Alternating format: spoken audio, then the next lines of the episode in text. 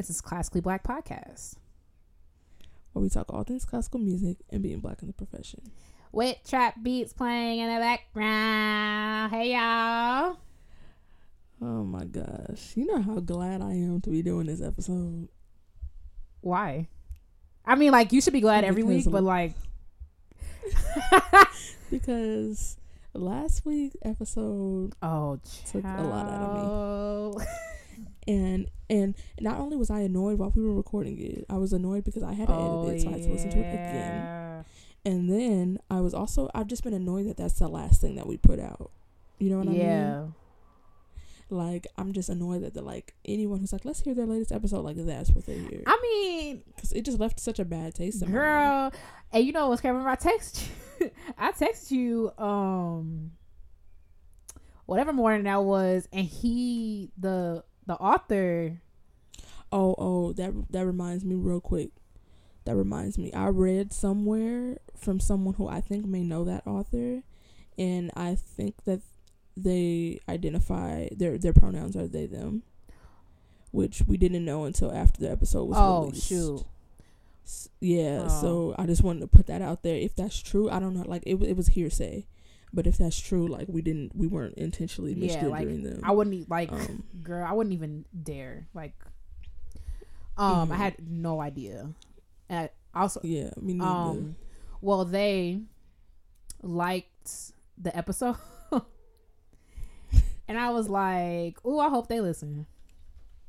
I was like, "Buckle." up." I mean, I don't think anything's gonna happen because honestly, like I told you, like if I don't know, like a lot of people responded to, like if you if you Google the the article that they wrote, like people have responded to it. I mean, we got the Angus if you want beef. So Listen, I mean, let's talk about it and and yo uninformed opinions. But um, yeah, here we are. That wasn't I right, but now we have something. I think we were about to come and drag someone else this week, and I was like, let's do something a little bit more lighthearted. uh, let's for- table. for our as well. yeah, because sometimes it's like, I mean, we want to make sure that y'all doing good too, because sometimes, I mean, the state of affairs, you know. Also, Mm-hmm. remember the, the episode we really were finna do this week or whatever last week. No, I do not. You know, we. Remember we were going to Copeland the Fourth of July, and Oh goodness. I feel like it's been. We could wait. we could wait, but I hope y'all enjoyed Malia Obama's birthday. right, and your time and a half. Yeah, right. Um, and whoever needs to hear this, Ariel is not a real character. She's literally a fairy tale. So if you have I can any, believe people are mad. I mean, actually, I can. I can believe it. Very much believe. I can it. very much believe it. If any one of your little friends is mad about it, Ariel, she ain't playing like she not playing Mulan, sis. You know, on, it's gonna be okay. You know, I'm on Twitter, so the trolls are the trolls are out, and they in the comments talking about Ariel is based on a Danish Based. folktale, and it's just not realistic. First of all, they were like, it's a it's a folklore from the day. I'm like, keyword for folklore. It's not real. and second of all, if you was worried about it being real, there's a talking crab in the in the very in the very Literally, movie.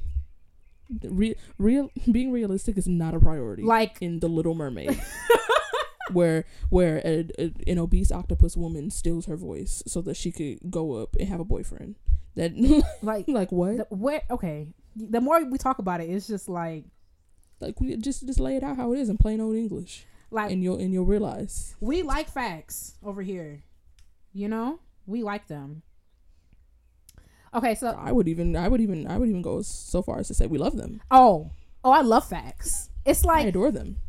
I just feel like I just feel like are we gonna do this? no, because you see, you see, every time I say I feel like, you know, I'm about to go, you know, I'm about to get somewhere where people gonna be grabbing the collars of their shirts and getting sweaty. So I'm just gonna move along. okay, so as promised, I'm not even like, are we really gonna do this? Because people, people leaning in like this about to be a 10 minute tangent. Um, Right. and we just started. um, as promised, after oh, you know what? Going off of this, because like as promised, Delaney finna do the intermission because somebody was in their feelings last week However, I would like to say to all of y'all who haven't Oh seen, gosh. how Oh have you not gosh. seen You- Mr. Holland's You in this movie? No, it's not You- just me. First of all, Joseph Kanye, uh, Kanye's uh, commented and was like, "Yeah, yeah, okay, yeah." but that's different because he said he saw it in the theater. That's very, very different. no, it's not. Yes, it is because it was a like it was a new movie at the time. But it's Maybe still if it a was classic. like, it's an old movie. When did it come out? 95, 90, between 94 and 96. I wasn't even alive. Like, I just feel like I just hurt y'all. Like, I feel like as a classical music, classical music community, we got to do better. Um, however, I had no idea that movie even existed. anyway, I, I was I was actually like surprised. I remember I went to uh, I went to work the next day and I asked uh, one of the guys that like runs the camp. I was like, uh, "Have you seen Mr. Holland's Opus?" I'm talking about like University of Miami about to go to NEC, like top of the line sax player, right? He's like, "I'm sorry, who's Opus?" Freaking. Freaking uh Jasmine was like, "Who's Mr. Holland, Holland and why he writing the opus?" I was like, "Y'all are just." See, I was just kind. I can't. Anyway, see, Nah. Okay. nah. So here we go. Here go the news. Oh whatever. News anchor. Oh whatever. Here I go, y'all. Be nice. Now you gonna have people. You gonna have people emailing us requesting that you do do the whole show every week. Um, that's not how it's gonna go a- at all. Bear with me, y'all. Y'all not doing. I don't hear about nothing, so this is what I scrounged together in the middle of the summer. Okay, so um, I read that Bennett College, which is an HBCU in North Carolina, um, just lost its accreditation um, from the Southern Association of Colleges and Schools Commission um, because its financial report was looking bleak. I'm like, same sis. Um, All right. but um yeah like they they re- they revoked its accred- accreditation they're trying to fight it in court um because you know when you lose your accreditation from a school it affects your government funding as well so it's like if they're not getting no funds from from the government who can afford to pay to go you know what i'm saying and also like you want to make sure you're going to an accredited school so that's going to affect like enrollment and stuff like that so it's like if they for real lose their accreditation, like they lost it already, but they're trying to fight it. But if it stays lost, like it stays revoked or whatever, like they're going to face being closed. And um although it doesn't seem like it's connected to classical music, we have to remember that a lot of HBCUs offer um a degree in music. So Bennett College is not um excluded from this. Um, they offer it's a it's an all girls school for people who don't know. So like it's only like at the bachelor's level for the most part. So it's only a bachelor's in music. But remember that people are accessing classical music like at these points. Like we even look we look at Richard who went to Howard. Like he accessed classical music through Howard. Now he's at Eastman. So it's like just because NEC ain't loses accreditation, Eastman ain't losing its accreditation doesn't mean like this doesn't matter to classical music because it's like sometimes people go to their neighbor school. Like I remember like um I, I like to watch southern marching bands like HBCU marching bands because they're just like really fascinating to me. I have my favorite bands, favorite dance lines, stuff like that. And I was in the comments of Southern's marching band, and they're like, "Well, there's a whole bunch of white people and a whole bunch of Asian people in the marching band." I'm like, "Yeah, girl. Like some people just go to the school that's down the street. Like some people just like, oh, I'm I live in Baton Rouge. I'm gonna go to Southern University. Like that's the thing. Like there are girls who play instruments that just go to Bennett College because that's the that's like their town's closest college or whatever. So like now we're losing yet another access point and this is something that's not foreign to HBCUs. There's been like a lot of HBCUs that haven't made it. And um this continues to be a problem. I mean, they appointed um Suzanne Walsh as president. I feel bad for the other president because they were like, "Hey girl, um we're losing money, so we're going to find somebody who can procure money." Um I don't uh so yeah, they appointed her. She's a, she's um going to be effective as president August 1, August 1st. And she's like known to champion innovative ideas to like raise money and stuff like that. I'm going to link um if you're interested in this. They have like they were able to raise like 10 million dollars like back in Dang. back in like February or something because they were like, girl, we're not losing this school. You know what I'm saying? So, um, if you're interested, I'm gonna um, link where you can donate to Bennett College to help them keep going, help them keep raising money for this cause because we don't want to lose access points to classical music. That's just like not what we want. Like we want to keep getting people of color Well, into the field. That's what some of us want. Well, well, right. You know what? This is actually in line with You the article from last week because, I mean, HBCUs are done that. pointless. HBCUs are pointless, and so is black people in classical music. So that takes care of both. So that's good. But nothing. I should not have said anything. I I but I just didn't want to miss the opportunity. I mean, I, I don't blame you. Um, so yeah, uh, I'll link that. This of course not sponsored, but um, I just think that we have to look out for these institutions that we once could only go to. Um, so yeah, take a look at that. Uh, let's see. Okay, so a lot of buzz has been going around about um the Netflix series When They See Us. Um, oh gosh, child. my heart, my heart just like I carried like- that. Like the thing with me is like I'm not. I'm an, I'm emotional. Like I'm emotional. I'm dramatic. Like people know that. However, like I'm not like a crier. So I didn't when I watched it. I didn't cry. But the problem was like I carry things with me. Like I, I'm I'm the type of person that like I'll carry it on my heart. Like I'll feel heavy. Like I carried it for weeks after I watched it. Like I couldn't shake it. just when you said that, I just ooh, Yeah. just like. And- I'm definitely a crier though, especially when it comes to stuff like that. Girl, I was crying. I I was tearing up about ten seconds into the preview of that, just because I because my brain just starts going everywhere and I just start Mhm. thinking about it. But like I, w- I was crying immediately when watching it, just when I saw them like their faces. I was Yeah. like, these are babies. And also shout out shout out to I forgot his name. Um, his name's escaping me, but the actor that played um Corey Wise, Corey Wise. Uh, Jerome. oh my god! Like he played the hell out of that character. Like not a character, but you know what I mean. Like yeah. it was like, and even like watching interviews with like the real Corey Wise, it's like he did an amazing job. Um, but I can't even like I want to follow them, but I just don't. It's it's very tra- traumatic for me. So like not right now.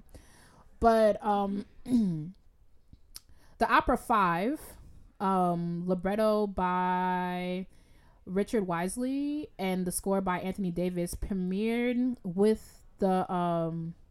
Okay, so it wasn't really like I can't tell like if they just use the facilities for the Long Beach Opera or or what because like the musicians were from the Long Beach Opera, but the the opera company is called Trilogy and Opera Company, and it performs operas that highlight the Black experience. So they did the opera five, like they wrote and performed the opera five based on the Central Park Five um, story that happened last month. But I just think it's really um, it's something that should be noted. You know, like you me missing it.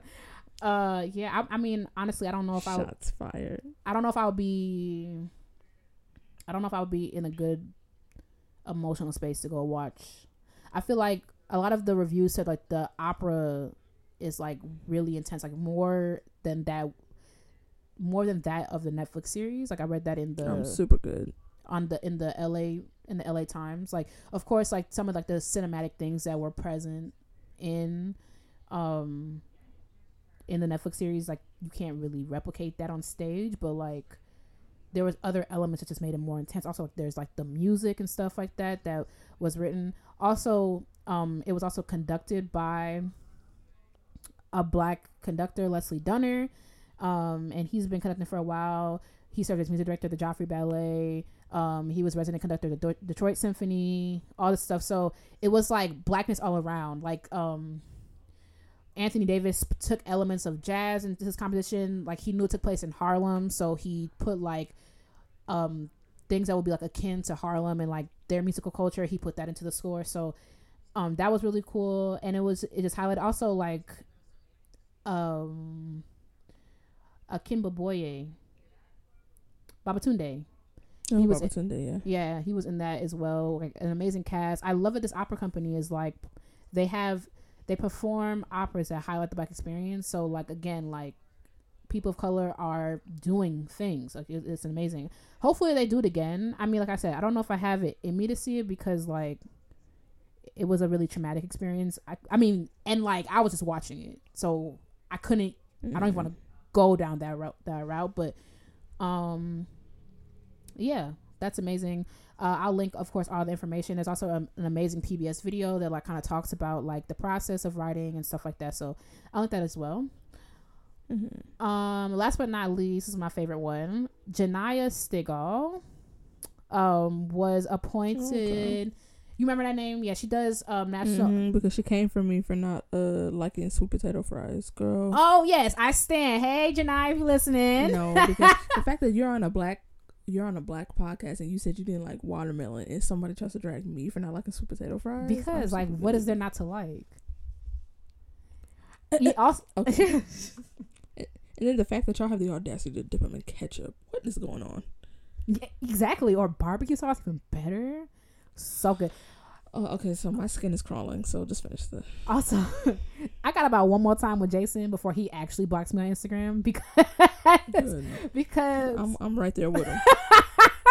because I was um what was I doing? Oh, I was making a burger. I was making a veggie burger, and I'm like spreading my mayonnaise on my burger, and I and I DM him, and I'm like, I'm just sitting here wondering how you could really navigate life without putting mayonnaise on your Oh, burger. navigate. You know what? That's there's a reason why may- mayonnaise and navigate go together really really well. Don't try me, Delaney, because there's plenty of black people who love mayonnaise. It's like overwhelming majority. Also, you can't make potato. I don't know about overwhelming. Overwhelming majority, you can't make potato salad without mayonnaise. Okay, but I'm not. The but blacks love potato to Me, salad. to hold on, to me that's different. I'm talking about just putting mayonnaise, straight mayonnaise on things. Yeah, Because you put mayonnaise mayonnaise in on things like- potatoes to make potato salad. Okay, you know what I mean. It's in it. It's an ingredient in it. If it's like integrated, like like potato salad, because I do really like potato salad. So there are things like if it's not front and center, then I can do it. If it's like a means to an end, then I can do it. Uh, not a means to an end. You are trifling. you are trifling. is. I'm, okay, but mayonnaise adds that certain like it just rounds it out. Okay, let's let's not look. Like so, I'm like I'm like I'm sitting here making my veggie burger, wondering how you really can't put like you don't put uh, mayonnaise on your hot dogs. You don't put it on your on your Oh and he was like, he was like, he was like, block, deleted, reported. I was like, all right, Jason. Yes. yes. like, Amen, Jason. man. Amen. But anyway, uh, Janaya was appointed to lead the pre-college and pathway programs at the Cleveland Institute of Music. That'll be effective this year. Um, and she's coming with all of her knowledge from leading the National Alliance for Audition Support, working um, closely with Sphinx and working with musicians of color and people from diverse backgrounds. So when she's coming in, she's like, "Girl, so this is how we do it. Like this is this is how it's going." to Mhm. and so she'll be helping to guide pre-college students through the managing the demand of advanced classical music education which i think is so important because there are so many musicians of color who parents just don't know how this works like Mhm. i was talking to i was talking to an actor last night and who's Jama- Mm. and he was he's jamaican and i was like Right. Yep. and I was like, "This is so cool that you're like in this space, like doing this. Like this is so amazing because it's like because it's like you're Jamaican. Like I feel like every week my grandma's like, "So when you gonna go look at job?" You know, and it's like, "Glory, I'm trying. Got to audition first. And she's like, you know, she doesn't understand. She's like, "Oh, I didn't know you. Yeah. Oh, I didn't know. Say you have to practice still." I'm like, "Me too, sis. like it will be great." Yeah, that's what my mom. I was explaining to my mom why you like the amount of time that you need for an audition and how the school you go to literally doesn't matter. Because she was like, "Well, I, we were talking about someone, and she was like, well." But wouldn't you expect to get through because you went to such and such school? I'm like, just because you w- right? I was like, that doesn't matter. Like, I wish it mattered. And like some sometimes I wish it mattered and sometimes I wish it I'm glad it doesn't because it's like a lot of people like my um this girl that I was in conducting studio with in undergrad, she she was a grad student at Illinois State University and now she is either she's not a music director. I think she's like assistant conductor at San Antonio Opera. And it's like, but you went to Illinois State University to do your undergrad, you know, which is like a state school, music school is okay. You know what I'm saying? So it's like you I'm glad it doesn't matter because now she's doing that. You know what I'm saying? So it's like, yeah, you can go to Juilliard or you can go to University of Illinois. You know what I'm saying? But it don't guarantee you nothing but that. Okay. It don't. It don't. I want to guarantee. It don't guarantee you that. I'm. I'm just. I'm not in my feelings because I, I signed up for this, but let's just say we got a long way to go. And that broad Sallie Mae better not die on my line. But um, yeah. So I just think it'd be cool that she's like telling parents like this is what you got to do. Like maybe you should take a trial lesson at this school. Like she gonna need a better instrument. How can we do this? Like, and even even if it's like it's not changed like right away, it's like CIM understands the importance of having a person of color in the room. It's like you trying to do all this black stuff and you want more black kids and you want this and that and you want black people in your orchestra, you want a diversity fellowship program and there's not one person of color in there helping, make it make sense. Mm-hmm. Like you, you from New England making Jamaican food, make it make sense. It don't like you want to open a Jamaican restaurant in Boston, and you from France, you know, and like none, there's not one Jamaican on your staff. Like that doesn't make sense. Like so, in the same situation of that, it's like you want to learn. Like yes, like people are people, blase blase, but but like sometimes it's like when you have someone coming from the same culture, someone who understands how to work with people from different backgrounds, it's gonna make it a lot easier you know and i would say something about um eastman but like you know that's my alma mater. Um so yeah.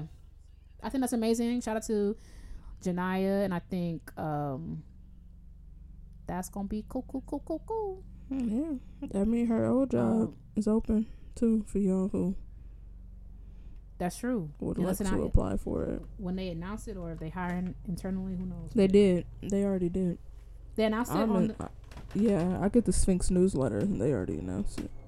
oh snap. But um that's cool.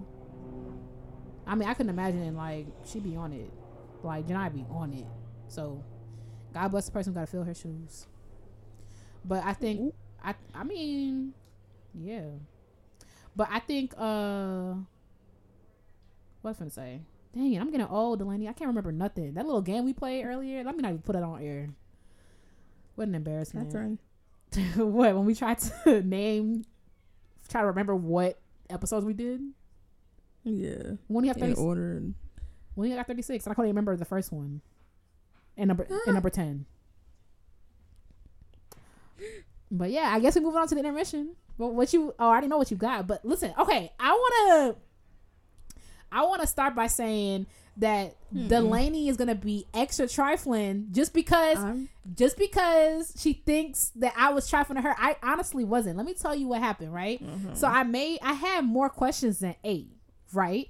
But I wanted to like include some stuff that I couldn't remember the exact name of somebody or the exact thing that they did. So I had to look it up. And once I looked it up, I'm like, yo, I can't use this. The lady finna ask me like what's the chord in the 50th bar of Mahler's Ninth Symphony? Like junk like that. So just mm-hmm. know that this not even gonna count because they gonna be trifling. okay. So now it's not gonna count. Listen, I'm just saying like you you not playing fair. I already know you not because the way your tone the tone of your voice is. Because how you just I'm not even doing nothing. Nah, I'm not even about to do nothing extra. Anyway, so, So, I'm just protecting my because- honor. Nah, because I I got lazy and I was like, yo, I don't know nothing. And if I was somebody like Richard and I could ask you a bunch of like crazy never theory questions, then I would. This game with Richard. For what? That I, if I could, then I would. But I got lazy, so some of them are easy. Some of them are easy. All right, so let's get started. I don't know why I'm nervous for this trifling little game. Go ahead. We need to have a tie. We're gonna have to have a tiebreaker. We have to ask the listeners to come up with something because Uh, nah. because it's not. I already know it's not you, fair. you are, why are you so defensive already? go ahead. Just just just relax. Okay. First question. I am up to okay, I am up to date on maintenance for my instrument. That means rehairs, That means I know. strings. I know you did not just ask me that dusty question. like, like it really be your own. You know, I'm, about to tear up. You suck, What you mean? girl. You know my bow hair using the same bow hair that Starman's used. Okay. um, I'm up to date on my instrument. I'm not. I need a bow hair. One strike. I need a bow. I need a. How many questions you got? Eight. I feel like that don't even count. Like that is rude. Yes. Oh my god. Like, Now it don't damn. count. Now it don't count. No, I need a bow hair. I need a new bridge, and I need new strings. Mrs. Taylor was like, "Yo, yo, bridge lean." I'm like, "Girl, it been leaning." Huh. 'Cause I feel like my bridge ain't been right since I bought it. Like I feel like I just need a whole new bridge. Like period. Like he got it. I got to get a new bridge cut. And I'm like, girl, oh, we're gonna have to pray like Jacob. Next, All right. Strike one. Um. you ain't do all that. I do all that with you. Eh, What's the next okay. question? Well. Um. Okay. This one should be easy. Don't- it's a don't- composer one. Okay, I don't know nobody proposed. Not. All right. Not one, but two skulls can be found in this composer's casket. Huh? Are you kidding? You don't know this? No, I said no, because don't do that to me when you ain't know who Toscanini was. exactly, and you were like, "Oh, the really famous com- uh, conductor." I was like, "All right, you didn't have to say it like that," but not one. And and first of all, and you were like, "It's an it's a well known fact that Beethoven." I was like, "Okay, Okay, okay, let me think. Say it down. again. Say it again. Not one." But two skulls can be found in this composer's casket. How they know who could be found in there if they sealed it up? Y'all fraudulent. Okay, but this is a this is a fun fact. Not fun. It's a fact. fun for who? Yeah, that's why I said not fun. But it's Okay, like I'm it's an unusual fact. Okay, well I'm finna guess. Get okay. Um, This person has two skulls in their casket. Okay, give me a hint. Like which era? No, are you kidding? Give me a hint. Get- you asked for one. okay, well, no. Damn. Um. Okay. Not one, but I'm two. you really don't know this. I'm glad you don't, because now it's something that I know that you don't. Finally. Girl, you act like I don't. I barely know anything. Are you kidding? Okay, but you nah, you be knowing stuff. You be using words. I be like, so what that mean? All right. Um. Okay, like but like music words. Okay, I'm finna figure it out though. Okay, so it wouldn't be Mozart because we don't know where he is. All right, so five, no, I'm finna figure. four, it No, you have to count down. three. like no, I'm gonna figure it out. Okay, what you mean? How you gonna figure this out? This ain't no- okay. I'm gonna figure it out. So now we gotta sit because I know it ain't no. here and wait. It gotta be a popular composer because don't nobody care about what Salieri was doing. So Oh wow. It can't be Mozart because don't nobody know where he was buried. Mendelssohn too holy for that. Bach too holy for that. Um. Oh, hold on. Mendelssohn was Jewish, but he still, you know, he was religious. Okay. I'm upset. You can't just deduct. Nah. Okay. I'm trying. I'm getting there. Okay. It wouldn't be Brahms. Oh, Schumann was crazy. But whose skull would it be? It would have been Brahms. It would have been his skull. So it can't be. Um. Okay. Who is it? Haydn. Ugh. Okay, you can keep that. Whose skull is it? I'm mad you didn't know that. Nah. So they stole his head. They stole Haydn's head to do tests on it because they wanted to sc- study the skull of like geniuses. oh, I did so hear someone about that. stole, yeah, they stole it and then they replaced it with another one. And then years later, they finally got Haydn's actual skull and put it in there. Okay, so I heard about that, but I didn't. I didn't. I didn't know that they like. Ha- I didn't know there was two. Yeah, I didn't know there was two. I ain't finna lie. I did hear about that, but I didn't know they. Had, oh, that's nasty. So who's skull in there with him? Y'all Just was whoever skull they had. y'all was just doing anything. What does it matter? You burying him? All right. Okay. Um. Okay. At this right, point, well, I don't care. gone. All right. So at this point, let's go. like, let's play. I don't care now. Mission accomplished. Right. Okay. Um, this composer completed medical school before abandoning the profession to study music.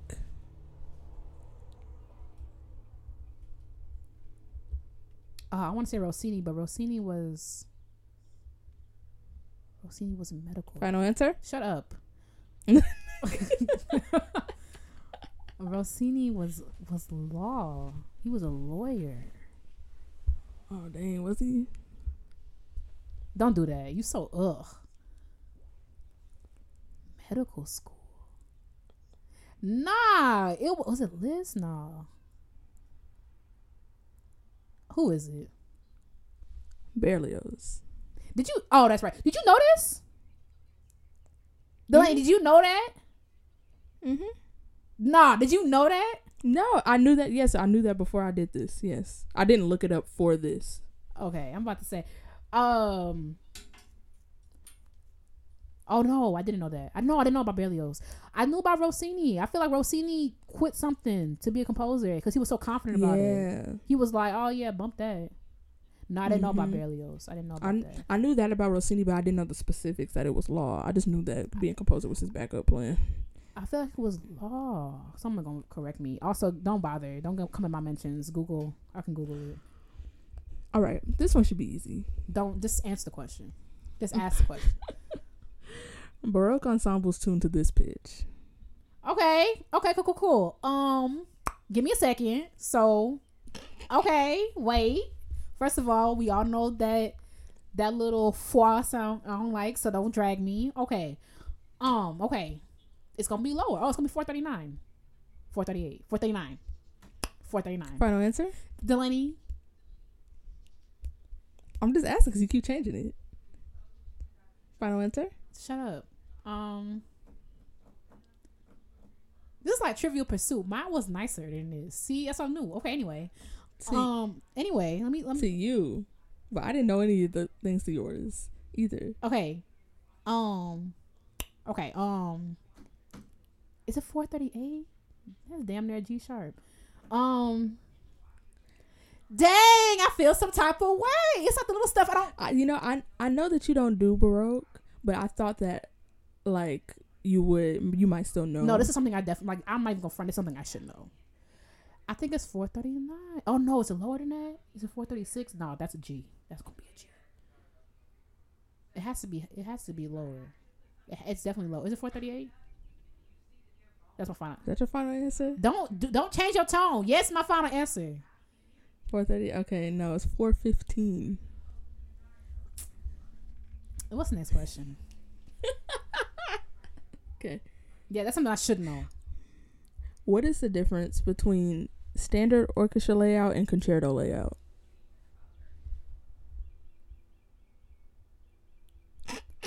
Okay, so okay, uh-huh. So wait, what you talking about? Like you talking about like where the vi- where the second violins and viola sit? You talking about that? Oh, the strings, yeah. Okay, to be fair, don't nobody do that. Like the orchestra sits how they sit. Like I know, like Cincinnati, Some do. LA Phil does. like C- Cincinnati Orchestra always sits with the violas where the cellos normally sit. So I feel like that's not a fair question. Um, How?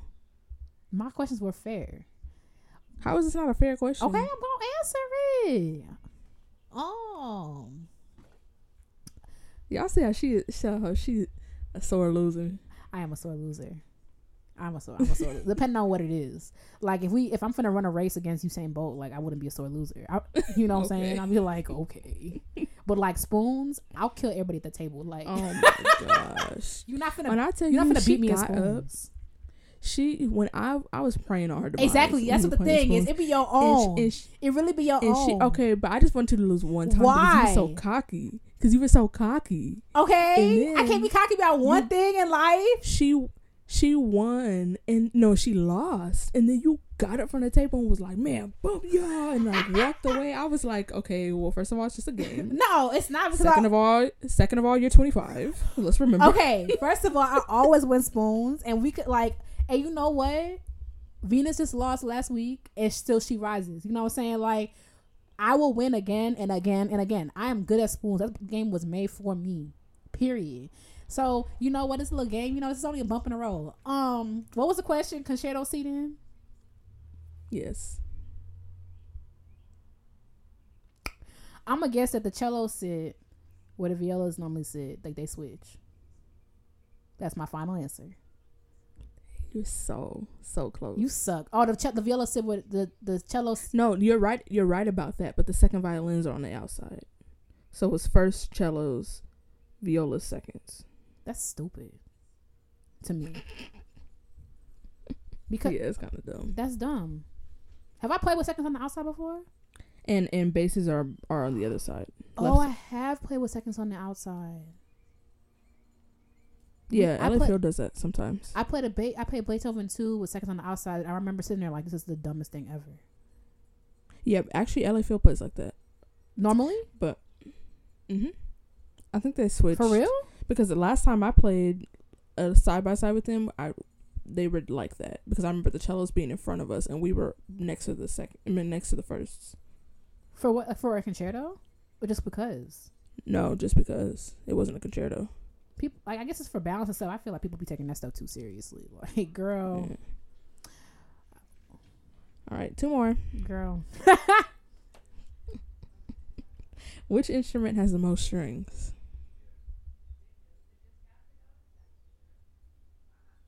A piano. Okay. I got one.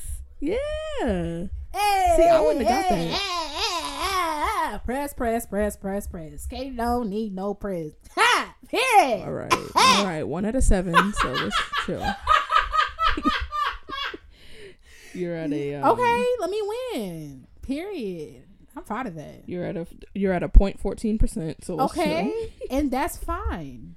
Okay, I got right, one. last- It was looking bleak, but God, hey, Last last one. It still is bleak. Um, last one. I can perform basic repairs on my instrument. yes. Okay. Some of them I won't do. What can you do? Some of them I won't do. Like, I'm not finna um, like if my bridge, like look, my bridge has been warped for a Mhm. while, like probably since I bought it. To be honest, like because I, I don't know what's wrong with it. And it's not like it's not in the shape of a W, y'all. So don't try to drag me. like, okay. like W. it's like s- slightly warped that like you if you look at it you'd be like hmm but like girl i'm not gonna boil it with the with the mesh thing on my stove i'm not doing that you know but Mhm. um you know my signpost fell I, I keep- i know how to do that you know what i'm saying Yeah. I can I can I can close open seams. no we don't be doing all that and I can re we don't be doing all that and I can no we not we, I can do that.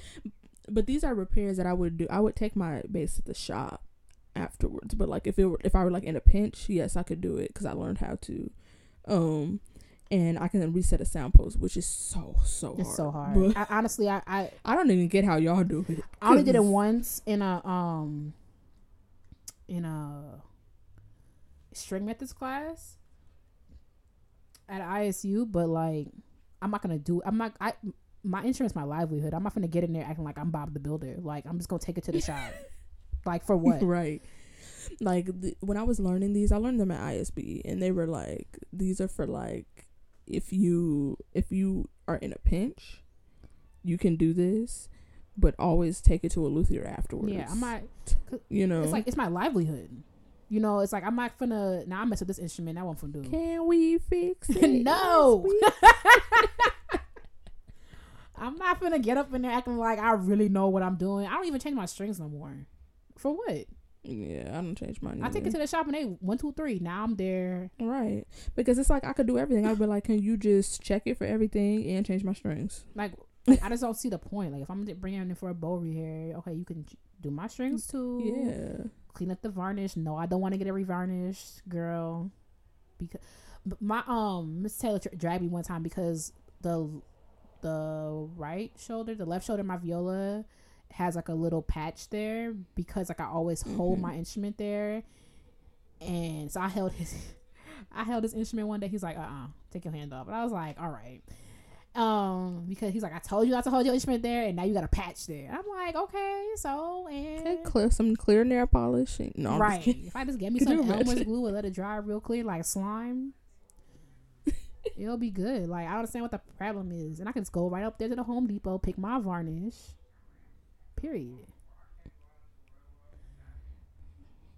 All right. Well, good job. Shut up, Delaney. And you got the same score that I got.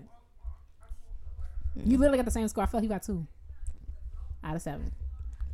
No, we should Eight. we should do like a double or nothing. Y'all, No, yeah. I'm super. No. I'm gonna make super people come good. up with stuff. Nope, I'm super good. Super. No, because I want to win. Okay, see, and this is why playing stuff with you not fun. like Katie makes how how you make games not fun. That's the whole purpose of them is to be fun. Games be fun with me. No, they're not. First of all, this whole life is a game, and I'm losing. So, all right, but nah, I want to win. So, see, and I, I I refuse to play. so find someone else to play with. Cause you're not about to bully me into playing with you. on your own podcast. Right. okay, unite. Play with me. It's gonna be fun. like Oh my god, I'm, I'm fun to play games with. Yeah. It's just certain games that I'm not who you trying to convince? Y'all because you are skewing their thoughts. I feel like there's certain there's only a few You are skewing the thoughts. there's only a few games that I'm good at, right? Spoons, um, that one where you pass the cards one by one, you got to get four. What's that called? Snakes. Uh, That's also spoons. that's spoons. No, I'm talking about something else. Like, Oh, wait. spoons, you pass them and you gotta get four, and then you get the spoon. But there's one where. Oh no! Where you slap the table. That one where you slap. Where you slap. No, no, no. I'm thinking about a different one. The one where you slap the table and you got to slap doubles or sandwiches. You know what I'm talking about? No. Egyptian rat tails. Something. Someone knows what I'm talking about. But it's like, okay, you you put cards. You have all your cards, but they're face down, and you turn them face up, and you got to smack. You smack it. You smack the pile for jacks. You smack a sandwich. So if it's like two, six, two, you can slap that, and then you slap double. So like someone puts down like two threes, like you slap that, and the goal is to get the whole deck. So I'm only good at like three games. So when it's that and freaking what's it called? The one you write stuff down. So what's my Pictionary? What's that one we played at the cookout? You know what I'm saying? Mm. You know what I'm talking about? don't know. The one where like it's categories. Oh, category. So it's like I'm only good at them three little games. So when it's time, like let's go. What we doing? Squad up. What we doing? Period. I'm ready to go. I'm ready to win. After that, like you know, I'm not gonna be competitive in Uno. I always lose Uno. Always. Oh my god! So we we were playing Uno, and we did it where you could stack the plus Yeah. the plus cards. Mhm. Tell me why we were playing with a lot of people and with two decks. Tell me why we stacked eight plus twos in a row. The devil is busy. on somebody. it was so crazy. It's like, especially with depending on which which blacks you playing with, it's like you will you at at one fatal mistake you will lose the whole thing because now you're picking up 24 cards out of nowhere. It's like I yeah, Yeah. I just like I always lose Uno. I never win. So it's like when I get when, I got you know why I got Uno like six times and and then still didn't win. really, and that's the thing. It's Yeah. like. Uno is like you could be up and then you down. You know what I'm saying? So like when I get to my game, like I'm ready to play. Like I know I could win freaking categories. You know what I'm saying? I know I can win spoons. I know I can win Egyptian rattlesnake or whatever that game is called. After that, like I'm I'm chilling. I, I know I'm finna lose Uno. I'm finna lose life. I'm finna lose snakes and ladders because I get to 99. I gotta slither all the way back down. Like I'm finna lose that. Like I don't know. My luck ain't set up good for them games. So if you want to play that, that'd be a good old time because I'm gonna be chill. Like I like I'm, I'm guarantee you like kind of one hand how many times I've, I've I've won Uno, especially with the blacks. Like it is insane. Chile. Well, that was fun. I- I'm sure. victory. I'm sure. Man. Wow. But you've seen Mr. Holland's Opus, so good for you. And you haven't, so good for you. Okay, dusty movie. Okay, Dusty Skull. What girl? I'm excited to see how other people do on it. First of all, ain't nobody finna drag me. Okay, like, period. What was my even question? Like, no. All right, so Let's move on. yeah, I would love that. I'm, I'm, I'm excited to see what people gonna say. People probably gonna know all of these ones. They're gonna be like, "Don't make Katie do none more of these trivia questions." Um. Okay, so this week we want to do something a little bit more lighthearted, like we said. So, um, it's active season. It's a hot girl summer. A lot of you got you girls and guys are going off dates and junk. Do your thing. I will not be. However, um, I'm rooting for you fervently. Um, I pray for the utmost acting up with safety this summer. So, um, we thought that it would be cute to do like your instrument is going on a first date. Like, so we're just gonna highlight some stuff that we think that our instrument brings to the table, just to be cute, just to play along. So we have a couple of signs here, us of talking points here. We're just gonna go through. We could play along, see if you agree. Especially like if you have the same instrument, like viola bass, do you agree? Think about your own stuff. I'll probably ask y'all something on Instagram. So, yeah, okay. Well, no, let me start with you. Go ahead. What do you think? What do you think your zodiac sign for your instrument would be? I picked Scorpio. Oof. Uh, what's wrong with that? Nothing wrong with Scorpio. Shout out to the Scorpios out there. Drake, Wow. stand up. Go ahead. Sounds like you have something something against. Don't start Well. All right. I'm just saying. Um, so I picked it because I had to look this up because I don't like I know some zodiac signs, but like I can't off the top of my head give traits on them. So some of the Scorpio traits were passionate, stubborn, resourceful, and brave. Um, and pretty much passionate, resourceful, and brave all reminded me of like the sound of my instrument. Like Mhm. you know, because brave a lot of the time it's like a battle scene. Like low strings is like what you gonna go to. Low strings, low brass, like that sort of thing. right. Um, and then like resourceful, just because it's like you know it's the granddaddy of the strings, the wise one that everyone looks up to. Um, It Where'd you read literally is. It literally where's is. this- Where's the citation? What you literally told me you were playing something without the basses and it felt empty because there's no bottom. That is true. It is true. I, Um, I mean, and and then passionate. I think that the instrument could be passionate. Like there's still there's still people who are like solo bass happens. I'm like yes. Did you think it just stopped making sound once you get okay? But I mean, yeah. I'm not even gonna lie. Like, how do I say this? yeah, how do you say it? I'm trying to say it in the in the nicest way possible. Oh my god, I'm not gonna be offended. You know I don't care. No, you're not gonna be offended by this. Um, I heard. Oh, I just know what a nice way to say it. Let's just say that I heard some really great bass playing at Eastman, and I was like, okay. I was like, wow. That's because she was she wasn't she wasn't in my practice room. That's why. Anyway, like even like I just it was just like, oh shoot, like okay, that's what y'all doing. Like even I went to Danny's recital. Danny Zeman. He's a he's a you know for people who don't know, he's like a huge name in the bass world right now, mainly jazz bass. And like he put out a bow at his recital. I said, wait, hold on, okay. Versatility. And it's like some people are like, yeah, girl, jazz bass uses bow. And I'm like, but jazz bass is at ISU. So yeah, I'm not Say gonna more. put down my school.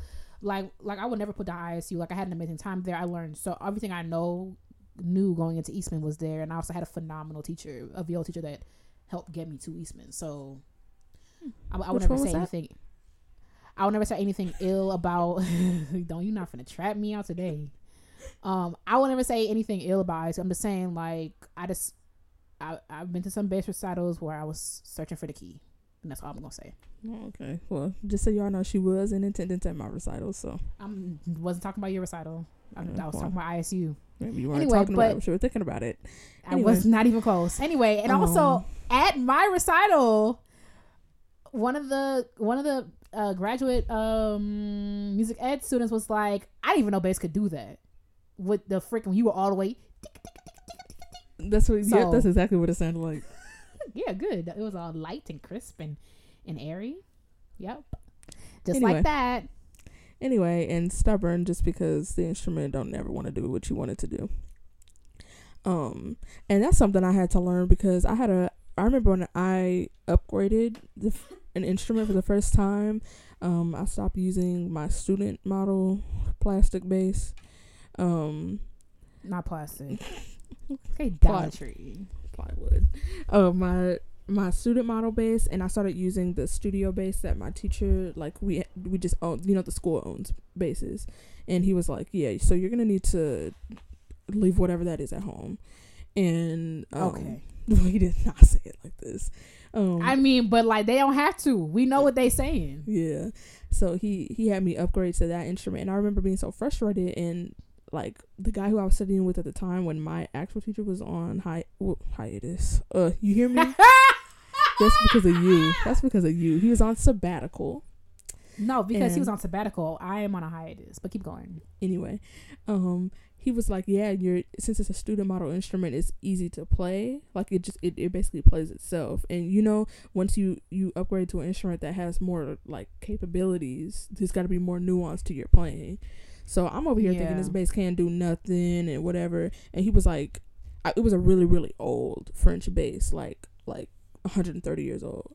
And he was like, it's like a grumpy. It's a it's a grumpy French man. Like you can't make this instrument do anything. You have to like work with it and learn how to work with it because you can't just force the sound that you want out of it. So I feel like that's that's how I feel about about basses right now. They're stubborn. They're not gonna do what you want them to do. You just gonna have to be along for the ride. Any instrument really. Yeah, for sure. I mean, except for Adam, who bodies his instruments. His Yeah, I instrument is like, "What today, master?" How can I serve you? Please, I how am can I do better than yesterday? I am but an instrument. For you. I am but a wand for you to work your magic. Please, sir. Oh my gosh, we are annoying. Uh, annoying. Adam was like, I wasn't ready. I'm like, hey, you should have got ready. We told you. Um. So if my uh if my instrument was had a sign, I think it would be a Gemini. Um. Oof. You know, Leos are very compatible with Geminis, um, Mm. which is like terrifying. Oof. Um, and it's like I mainly picked it like off the bat. Well, at first I was like, it's isn't. At first I thought Pisces, because I was like Pisces can be, but also like Pisces have a tendency to be like kind of confused and like kind of clueless. And I was like, mm, I don't know. So, but then I was like, oh duh, like Gemini because of like the twins, like the two, the double personalities. It's like I think especially like the more the more viola comes to the forefront, it's a soloistic instrument. Like the more it's like, you know, it blends in really well, but also has a, a, huge voice. Um, I also like did a little bit more research about Gemini's. Um, some of the traits are gentle, affectionate. Violas can be gentle, I guess, but I feel like more affectionate than not because like a lot of times the viola sound is like I don't know how to describe it. It's just something so special about the viola sound to me. And I know like I'm biased because I play the viola. However, like I've heard people who aren't violas that say this. Somebody got on my nerves the other day because I was on Twitter and it was like the viola sounds like a violin with like a chest cold. And I'm like, girl, No, you know what? That's pretty accurate. I'm not even no, it's not. You don't even come for my stuff. Like, Yeah. no. That's Like, that's what it is. violas- a chest cold. The viola, no, you're not gonna come from. a I'm not- I'm not trying to say- no. Okay, now hold up. what was I'm that? a child. I'm a child. What was that? you know, you came for me. I'm ready. Ammunition. Let's go. No, but go ahead and do that again. I don't know what you're talking about. What was that? I just, I. I I'm don't know. saying that. I'm just saying, even even good viola, like that's just the sound. It's not necessarily a bad thing because there's a good viola, but it does have that like kind of like a nasally sound. viola can be nasally. Yeah, I- like, I really, really like- easily. But I, I think I don't know. There's something to, to me. The viola just sounds like like it just wraps you in its arms. To me, it's all affectionate. It's all like lower low range viola, especially. Yeah, but I like the lower. I prefer like- the lower range of every instrument uh, for obvious reasons. Yeah, I mean, yeah, I, but like that end of like the C string, like, and Yeah, like even C the A string. string has a lot of warmth to it. I mean, my my A string's kind of um a little twangy, but like that's kind of the combination I like. But like even then, I don't know. I think the the viola is really affectionate. Um, curious, maybe. I mean, people experiment with the viola a lot, I guess. Um, ability to learn quickly and exchange ideas. Um, definitely exchange ideas because composers love to give viola like three seconds and then give it back to the first violins, but like that's none of my business. Um, Ooh. so, um, and then also like like like what I said before, like violas, you know, we're soloistic instruments, especially like now in the age that we are in, but also like know how to be in the background, know how to support a chord, especially from the middle. It's so hard to like play in the middle of something, especially like how the viola is. We're normally in the middle, but like it's the hardest place to play because it's like not audible. Like that's one thing I was worried about in my recital. It's like he wanted to play full out, like you play it's not a full stick, but it's like a lot of my stuff not in the middle, like she eating me up. But I mean, it ended up working out. So, but yeah.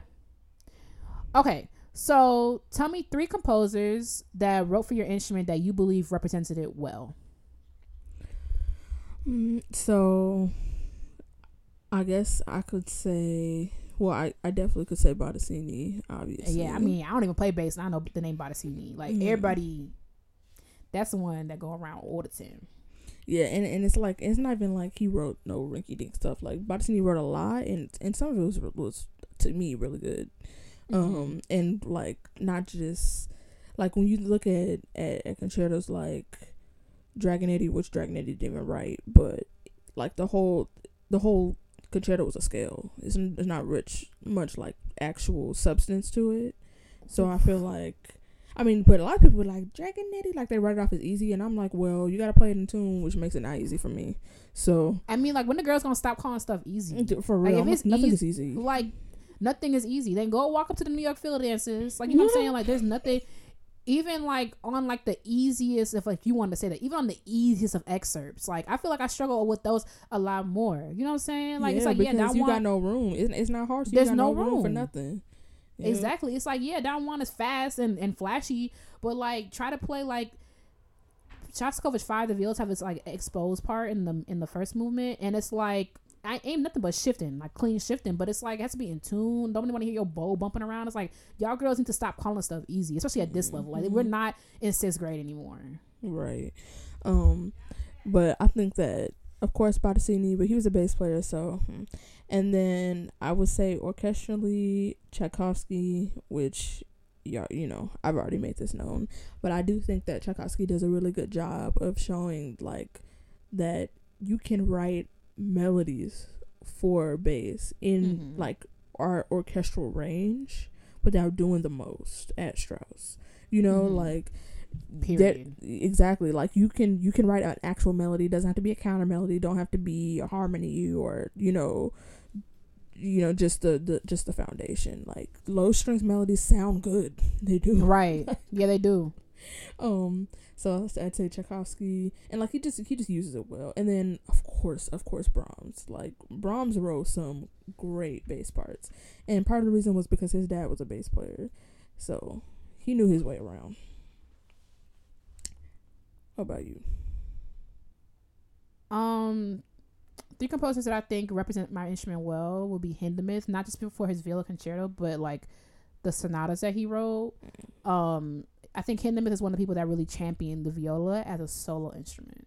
Um, so definitely him. Also, he gave us one of the big three. this is actually hilarious. I think Bartok as well because even though I'm not a I'm not a huge fan of the Bartok concerto. Uh, however, like I've I've played parts of it. I want to learn it again someday, but I've just stuck to Walton for now. Um, he he really like it's the viola is working. Like this is like vi- like top violin level like viola as a virtuosic instrument, and I think that's what um Bartok does really well. Also, like I mean, he didn't finish it. You know, like I feel like a running joke is like, sis, don't write no viola sonata or no viola concerto because you will die before you finish it. Um, cause like it happened to Shostakovich, it happened to um Glinka, happened to Bartok. However, like he just really showcased the viola like as virtuosic, like the second movement. Like it's just it's just really really good. And then Mhm. unfortunately, I'm gonna say I'm gonna say Walton because them Mm, three Not unfortunately. like Hindemith, Bartok, and cause I feel like it's like a cop out. But Hindemith, Bartok, and Walton gave us our three biggest concertos. Um, I have an honorable mention for Rebecca Clarke because I think like her being a violist herself, um, being a violist herself, and her viola sonata. Also, like just people who champion the viola. Also, honorable mention goes to um, Brahms. I say that with a grain of salt, just because I realized the more I learned about Brahms, it's like he wrote great viola parts, but I feel like as violist, I think we gave him too much clout because the the sonatas aren't viola sonatas, Yeah. and he ain't barely even wanna make them into viola sonatas. His publisher was like, you know, bec- like you can make more money if you turn this into viola. So it wasn't even like, oh, you know, like, oh, I should make this in viola sonata. I got a viola friend, like I could do this for. Like, no, he wrote it as a clarinet sonata. The publisher was like, making it into a viola sonata as well, so you can make more money. And so I feel like violas, we give him too much clout. I mean, he gave us those two songs with for alto and viola. So like, that's not that you thought about viola that way, but like, I don't. I think violas give uh, Brahms way too much clout, but I will give him an honorable mention. Cool. Uh, three pieces that represent your instrument well. Um. Right, I remember this because I was about to say I don't remember this, but I did think about this. Okay. I did. Okay. Um. I would say. Um. Lieutenant Kijé. Excuse me, Lieutenant who? Kijé. Prokofiev. It's Prokofiev. you would go. Problem? No, ma'am. Issue? Mm-mm. No problem there? Not even a little one. Okay. Well, there's a bass solo. Hmm. Um, what? What? You, I don't understand why you, why you, why you have an issue. Anyway, um, but staying on the same wave of Prokofiev, I will also say the Prokofiev Quintet. When I tell you, he he put his foot in that. I mean, he did. I I enjoyed the little ditty that was the Wow, quintet. wow, the little ditty. You're not gonna be saying that. What's that? What's that? That music hit your you hit your music stand. Much more than a ditty. Um, yeah, he put his foot in Right, that. John gonna be looking at me like, yeah, come play this little ditty. Yeah. um yeah he put his foot in that he really really frankly he embarrassed y'all um Cause you were really way- involved when you played. I feel like a lot of times people like to slap bass onto stuff, yeah. But he like took his time and like wrote for you. yeah. There's a bass solo in almost every movement of that piece. Mhm. and when you really think about it i'm the i'm the only bass instrument. But it's like and and that would be a, a huge excuse um for a composer to just give you drones and downbeats and stuff. Yeah. but he did not do that. He had me he had me whew, a run for my money and then won. So Okay, he literally didn't win, but okay. he didn't No, your teacher said so, too. So all right so anyway um Yeah. all right so anyway um my last one i'm gonna say uh Mahler 2 just because okay, the- Frere Jacques. That was so lazy. that's Mahler 1 Oh, oops. Which one's Mahler two? the resurrection Oh, oh shoot, I've never played 2, but oh my gosh, I can't even imagine. Like, you got what, 10 cellos, 8 basses? That would be like epic. and I just know, think know. that, yeah. I just think that, whoo, Chile, like, that's one of the, one of the pieces that I really, really want to play because you get that, just the, to me, that's the best part of bass is that you don't just hear it, you feel it. And if, Yeah. and if I could buy a seat in the bass section, I would, I would definitely attend more orchestral concerts than I do now. I ain't gonna lie because normally, like depending on where I land, like you could just feel you feel the floor vibrating because of the bass Oh, player. it's the best. Especially when they doing their thing, it's like, oh hey y'all, I see y'all. like what other instrument could ever nothing so i mean but that's true for every instrument every instrument has something that they do that no one else can but Yeah, That's it's like just the- sack butt. All right so what are you Did you say yours are? let's skip yours actually. Let's just go. What's the problem, Delaney? the problem is we were supposed to start at nine and it's twelve eighteen. So I mean, also that's not all my fault. I know I'm not saying that. I'm just saying Oh yeah, we've been at that's the for a minute. problem. Um, what are we on? Three pieces that represent my instrument well. Okay, so I would say the Halvorsen Passacaglia. Passacaglia. I don't pronounce the G. The Halvorsen Passacaglia. Um, Passacaglia? um, just because again, this is a, it's a moment where, um, the viola gets to be virtuosic. I think I think the original is cello. However, I It still sounds better think with viola. you think so. Yeah, I do.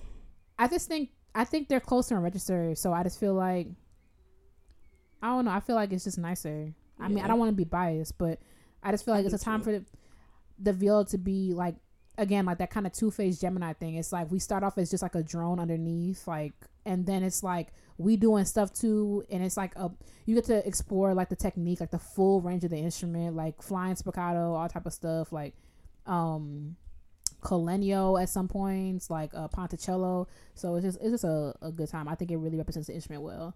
Second one is Codi- the Codialect Adagio. Um, absolutely a beautiful piece. is very pretty.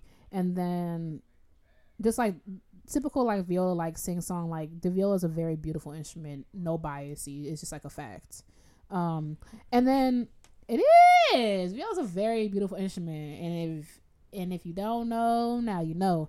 And the third one is the Vieuxtemps Sonata. This is a little bit of a bias, but I think it represents the viola well because it's like borderline concerto. Ain't finna lie, like the amount of work it takes to play, and also just the contrast of like the beautiful opening and then out of nowhere he go crazy. Like I just think, like yeah, That is- stupid. it goes stupid. Period. um. Okay, let's keep moving. Uh, three symphonies or symphonic works that give your instrument its shine. Oh dang, I messed up. Oh, was your ones from the last time? I was gonna say that, but I was like, I switched them up. okay, so. All right, so I'll just switch it. hmm Yeah. So I'll just do my ones for the last one. Um, that's gonna be Bottesini Grand Duo, which is crazy. Oh yeah. You should try it. Um, oh, that means I'm gonna have to switch one because I I used Prokofiev. I switched I switched this all up. So I'm gonna do two solo, and then Prokofiev is gonna count as my one, and then I'll do one symphony. You get me? Okay. Yeah. Yeah. Y'all see me? Okay. Um, yeah. Bottesini Grand Duo, which is crazy, but like obviously it's um gives it your shine. You know, apparently you can do it with clarinet and bass. I've never heard of that. I have no idea how that's going to work. Clarinet and bass. yeah. But you I know what? Viola and bass worked. Yeah, there's a there's a separate piece for clarinet and bass, but also apparently you can play the grand duo with clarinet and bass, or you can do Hmm. violin and bass. There are there are double stops that the violin does, and like all this flying sp- spiccato stuff, and I'm like, I don't understand what. Okay, but Yeah, I probably would feel like it'd be like watered down. Like what? I don't know. hmm and then I'd say the Bottesini Elegy. Oh, I, I like that piece. I know that piece. Yeah, and I just oh my god, if you haven't heard, if you haven't heard Joel Quarrington's recording, you're just missing out. There's no other recording to listen to. I refuse. Um, I'm a sucker for like slow, like junk like that. Yeah, it's just so, it's so so beautiful. Um, and then my last symphony I'm going to say is Beethoven nine because of the recitatives. Yeah, he did Yeah. the heck out of them recitatives. Like, Right. and our bass section was good that year when we did it ISU. So it was good. Like we, everybody worked so hard on that. Yeah, Mhm. that's crazy. It's on like every audition, ain't it? yeah. Yeah, that's like one of It's y'all just a very standard excerpt. It's the first excerpt I ever learned. Oh yeah, you did say that. Somebody, I forgot one orchestra I was finna do. I never ended up doing it. Was asking for Beethoven. nine.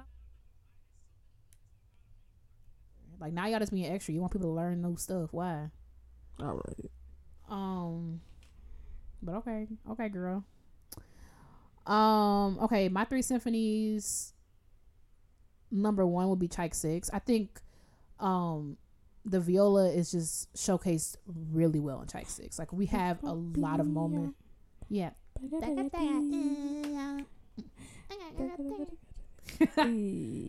um. Also, like we were with the cellos in the second movement. Yeah, that. Yeah. Um. So that, like, I just feel like he, like, Tchaik six was good. I mean, I've I like Tchaik five more. However, um, I feel like he does. We're really showcased there. Um, Mahler ten, yo, we open up the whole symphony. Period. Like, oh my god, here you go.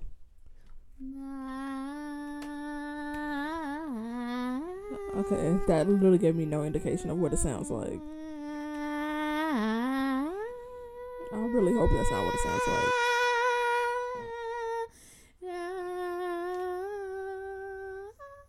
Okay, me singing the wrong interval. That's why you missed audition, sis. No, um, it's hard to play in tune, but this was actually one of my strong. This is one of my strongest excerpts.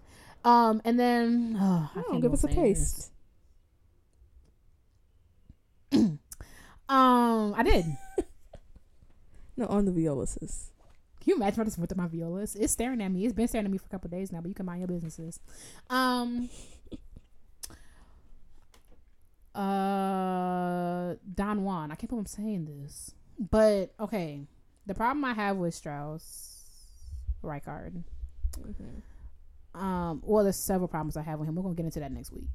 or yeah, I think next week. But this while there's several problems I have with Strauss, I feel like he's overcompensating like a lot of y'all do. Um, I think he does too much and too little at the same time. Um, I think I think it's not my fault that his music is hard. And I appreciate the violas having to participate in the foolishness. Like I I, I it's nice. You know, it's like what Don Juan is pretty later on. Like we get it. Like violas can do stuff. We, we don't have to just have them spiccato in on the side or whatever. So he's like, okay, y'all, all right, bet. Like you, you can play, but like you can do it. So mm-hmm. I do appreciate that, and I feel like we have a, we have a moment to shine because it's like we are also working. Ain't nobody gonna say, well, y'all just resting. Y'all just y'all tacit. Like y'all not even doing nothing. Like the first violence can't say nothing People kill me with that. because we're we're also going. I mean, like maybe the highest note we hit in that in that is a high D, but that's like way like a D in seventh position. Like that's pretty high for, and that's if you play in a seventh position. Like I think I played with like a, a two, a three, so it's like now it's eighth position. So it's like that. Like everybody's working. Like violas don't normally do that, especially not in like orchestra rep. So I think that's a moment for us to be like, yeah, we working too. So I appreciate that. Okay, tell me about any composers that did you dirty.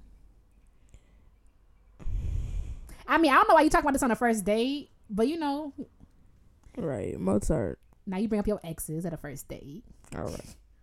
Um, I would say Mozart. Um, I- was gonna use this as- an excuse to talk about composers that I just don't like, but that's not really honest because that doesn't mean I just don't like their music. They didn't necessarily do my instrument dirty. Mm-hmm. You don't like Um, Mozart? No, no, no, no. I, I, I do like Mozart. Oh, about to he say, is- you know, my he is someone- so- No, he is someone that just did us dirty. I was gonna bring up Debussy and Copland, but they didn't do me dirty. I just don't like their music. Mhm. Um, Mozart, however, I do like Mozart's music. There's some things that Mozart wrote that are truly a bop. Abduction from the Seraglio Overture goes. Um, but Mozart did me dirty, and I will I will maintain that because you can have all these people running around talking about what a genius you are, yet you slap e basso on every on every cello part that you write. Ain't gonna lie, no I've never seen a Mozart part that don't say e so.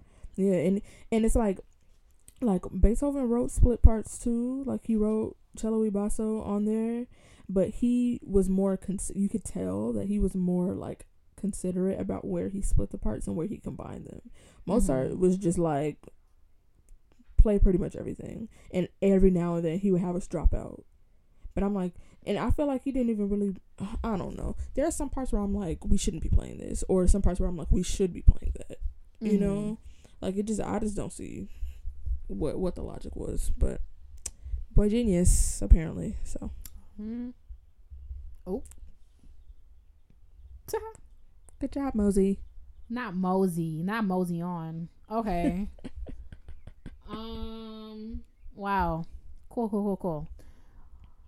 Um, I think a composer that did the violas dirty would be like, would be probably Haydn. I mean, and that's funny because I don't know nothing about him clearly, but um, just like at the time that the viola was like around, it was just filler. So, I mean, okay, his his like string quartets are okay, or whatever, but it's like his orchestral stuff is just like not fun to play, especially the early stuff. So um that's definitely a composer I would say that did it dirty. I think most of the time, I mean like Mozart does this dirty, like honorable mention, like sometimes in opera stuff, like Mozart's operas aren't fun to play, but I don't think they're fun to play for many people because I mean some of his overtures are fun, but like just like the stuff in the middle, like I don't start having fun with opera, a lot of opera repertoire until like we get like way later on, where like I'm playing, playing like, um, La Boheme, where I'm playing, you know, um, Britten, even though it's weird, I'm playing. So, um, yeah. Okay, you have any pieces that should be discontinued? Ein Heldenleben. no. Yes. It's lit. Bum. Da, da, da, da, da. Ah, ah, da, da, da. Ooh. Da, da, da, da, da. Da, da, da. What I will give you, Ah, ah, da. what I will give you about Ein Heldenleben, the excerpt by itself to me goes. Well, we have more than one. Most people do, Yeah. I guess. Yeah, but that Um, little other extra, we ain't talking about that one because I don't know what he was. We thinking. have we have nine. We have seventy seven. I don't know the. I, think don't remember the one more. marking. Um, but when I I realized I had never heard the actual piece Ein Heldenleben, Oh, so I looked it up, and I was like, "This is not what I was expecting." Yeah, it's a and it- lot. It it does not sound good to me. I'm sorry, it doesn't. And then the excerpt is, I just feel like not everything got to be tutti all the time. Yeah, we don't everything be tutti. Like, dugga-dugga-dugga-dugga-dugga-dugga. there's a reason why instruments are made differently. Like we're not all the same instrument. And that's why that's the problem I have with Strauss and the problem I have with Mozart as well is that like you why are you not u- using instruments to their strengths? You're just like, well, Mhm. actually, I'm gonna just write one thing and everybody can play it. Like, nah, you lazy. Write different parts. It like, and I'm not even saying that because Strauss is hard. Like everything is hard, so I'm not saying because Mhm. Strauss is hard. Like, Yeah, yeah, yeah. yeah, I have a living can. ah, Okay, what was that? I said I have a living.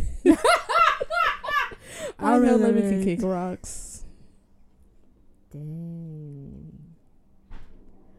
Um, with this last one, I struggle because it's like a piece that we should should be discontinued for the viola. Like nobody, the piece that comes to mind is like everybody else likes it. So it's like, and Oh, it's also like a pretty piece. So it's like, Oh, I, but I I- might know what you had to say. yeah, you already know what I'm gonna say. I think like the Bruch Romance should just be discontinued. I knew it. Why are the girls playing that piece?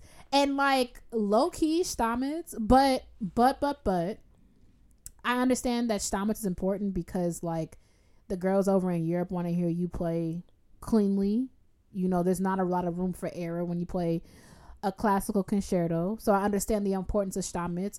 But the problem I have with that raggedy oh shoot. The problem I have with Stamitz is um that I know ain't nobody was playing them thirds. I know that. Like the viola like was born like the day before. So I know nobody was playing them thirds and I know for sure they weren't playing them in tune. And I know anybody was reaching that um high D with no chin rest and no shoulder rest on. So um and I know y'all both wasn't good enough for all that either. So who was playing it? I feel like Stamitz like Loki was the Strauss of his day.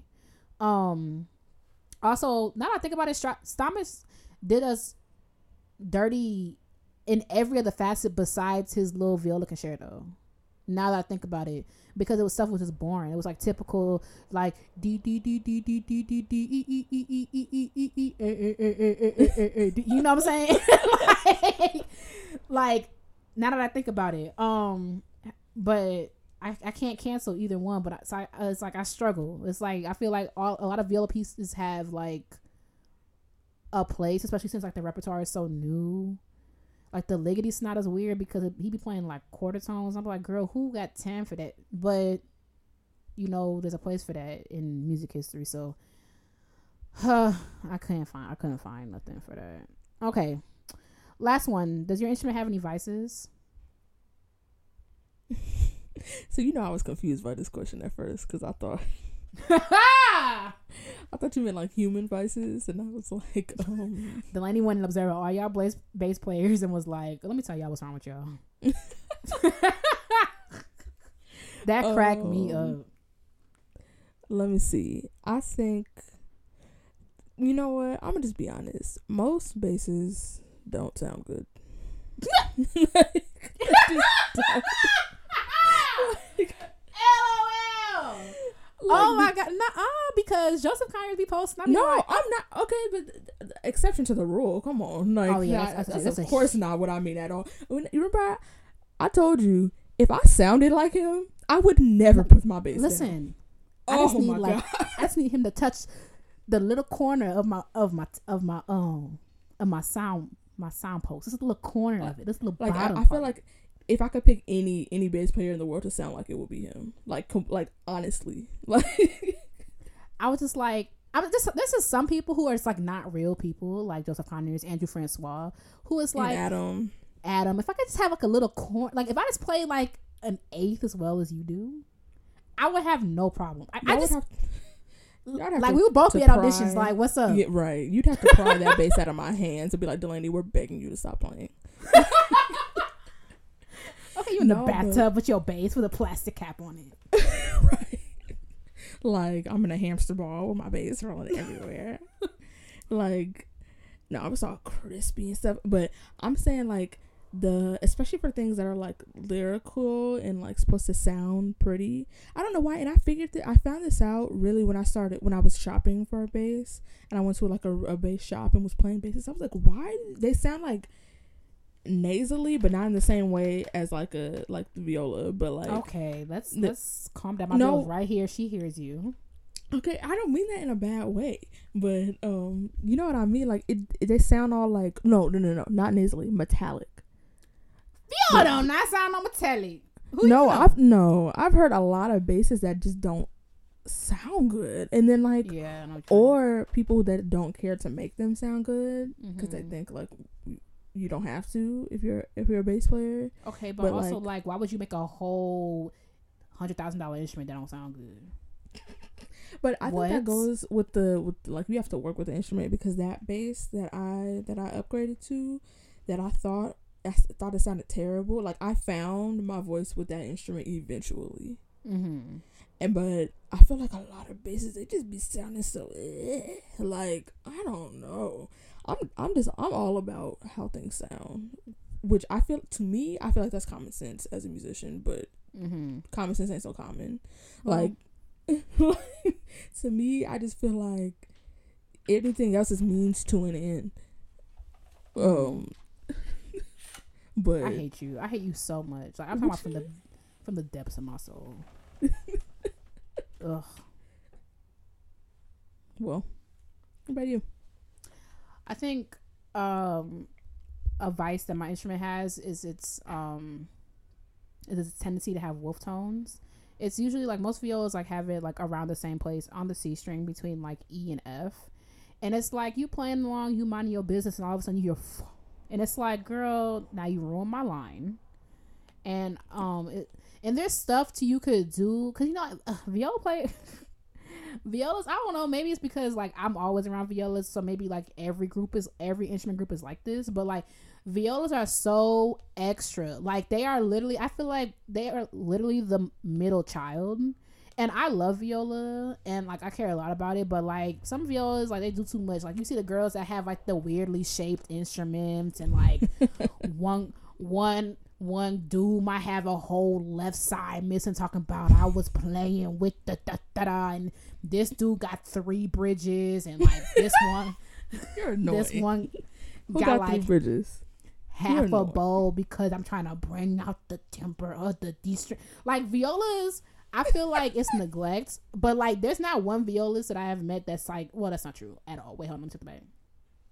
There are plenty of violists I met that aren't that don't do all that because I'm one of them. I'm like, girl, got four strings on it and it sound good and I pay for it. but Alright. like I mean, like the most I'll do is like general stuff. I like somebody asked me why you wrap your viola up. I'm like, girl, because just in case water gets into this case, I'm not trying to have no problems.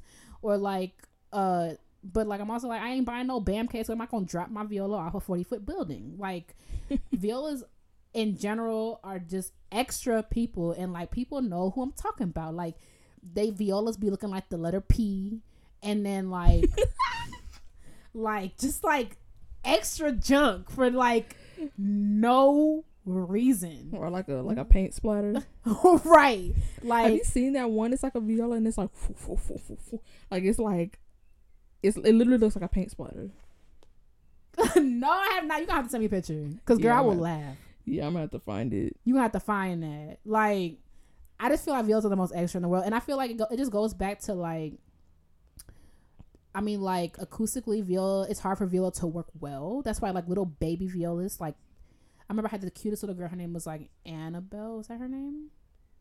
I had I taught her in like 2015, so it was kind of a while ago.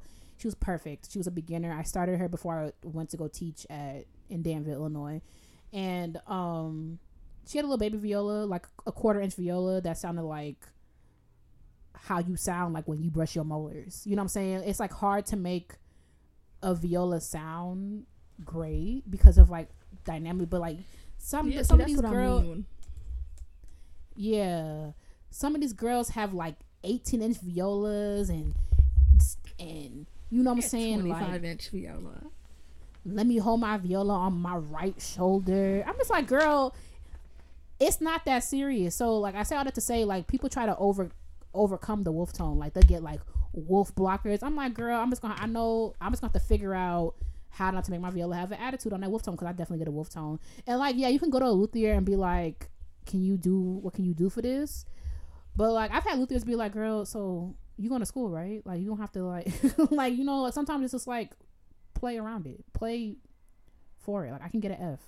So but that's definitely advice. Now we talking about viola players, y'all extra. But yeah, let's not get um, into that because we'll be here all day. 'Cause And I love for went y'all. my opinions.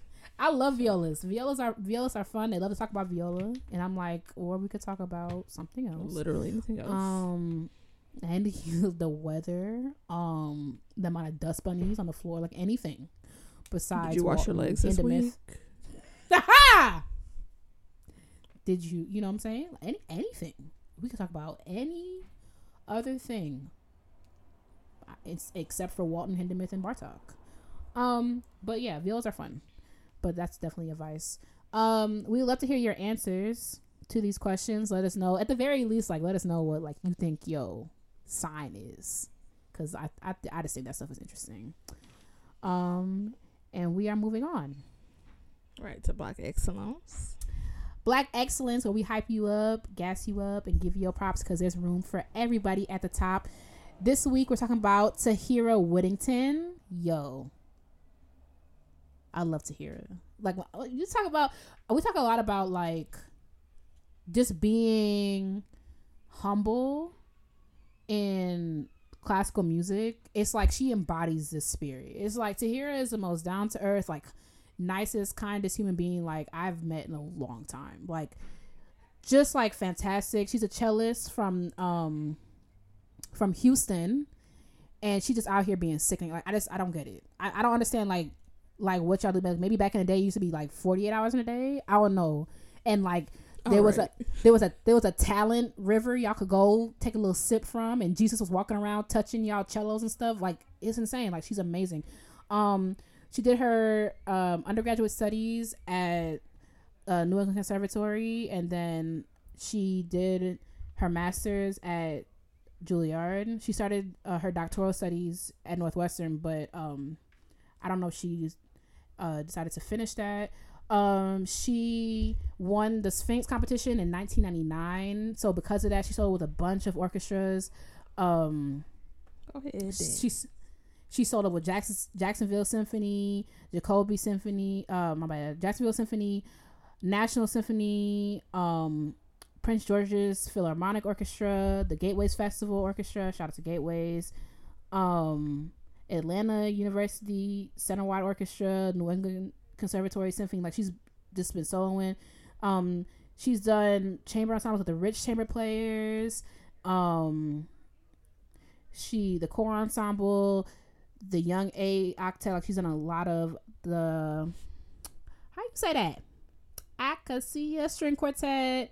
Um, she has an incredible incredible amount of solo experience um with like the she subbed with the New York Philharmonic, she subbed with the New Jersey Symphony. Wow.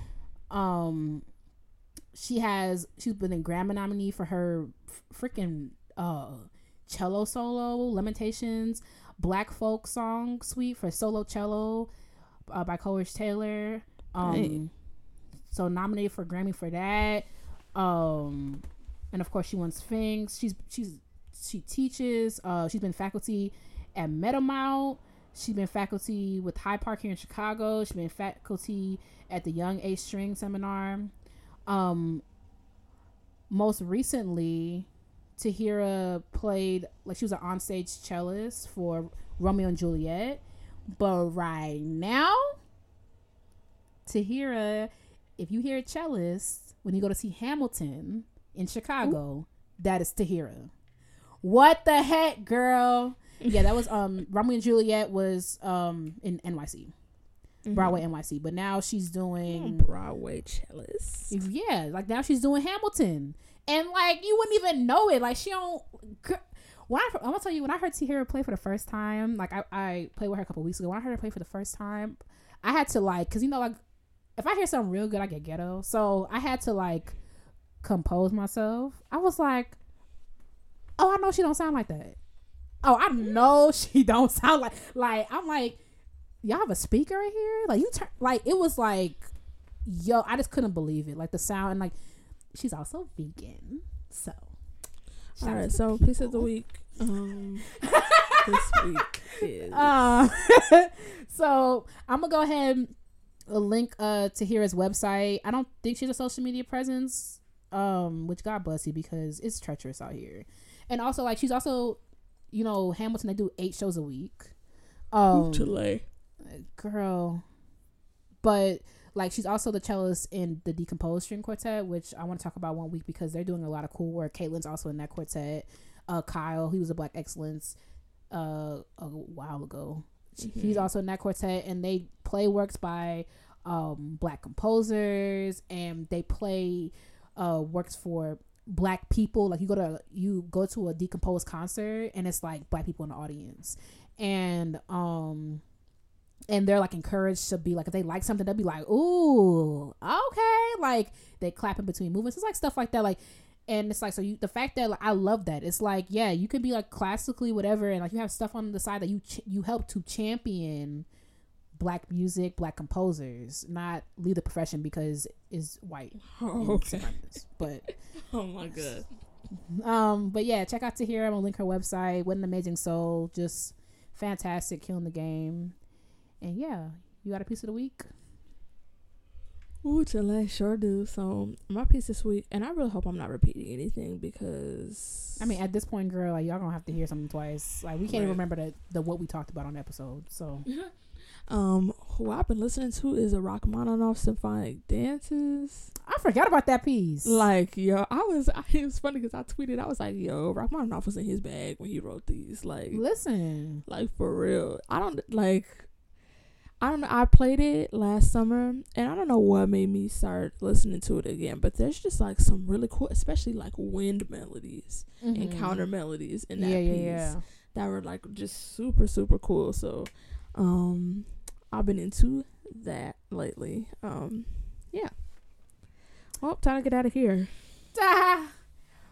Dang, you know, I kind of, I kind of write off Rachmaninoff sometimes because it's like he be writing a lot of piano stuff, and that's not really me. But like his piano concertos, concerti still go. So, yeah, cool.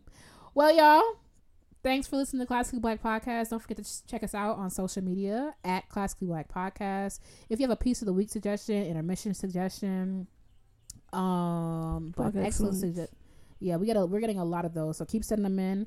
Send them to classically black podcast at gmail.com. And we will talk to y'all next week. Bye, y'all. Bye.